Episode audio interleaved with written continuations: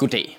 I ugen, der er gået, har der været en meget uheldig episode, hvor medlemmer af det danske politi har skubbet en handicappet lam mand ud af hans handicapcykel, lavet ham ligge på jorden, inden de kørte derfra, og troede vidner. Og det er selvfølgelig en sag, jeg ikke føler, vi kan undlade at kommentere på her i Sjøtministeriet.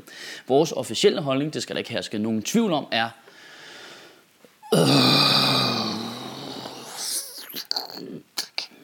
Når den slags sker så... Nej.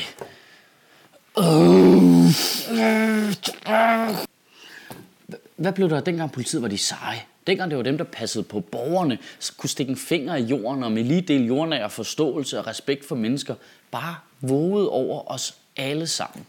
Det virker til, at politiet har mindre og mindre mentalt overskud.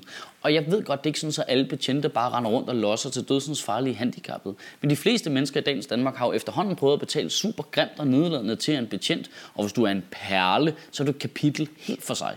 Øh.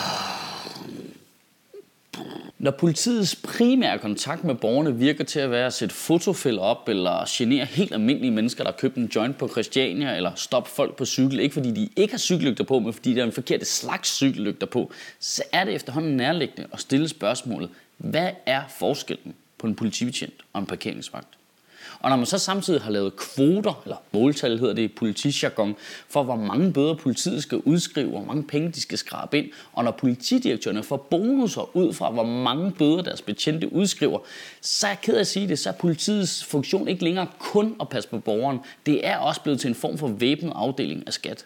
Og først og fremmest synes jeg faktisk, det er frygtelig synd for betjentene. For det er jo dem, der står ude på gaden og skal kigge borgeren ind i øjnene, når de siger retarderede ting.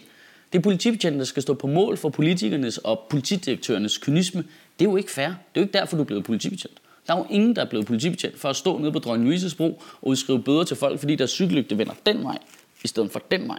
Du er blevet betjent, fordi du vil stoppe et bankrøveri, og fordi du vil opklare mor.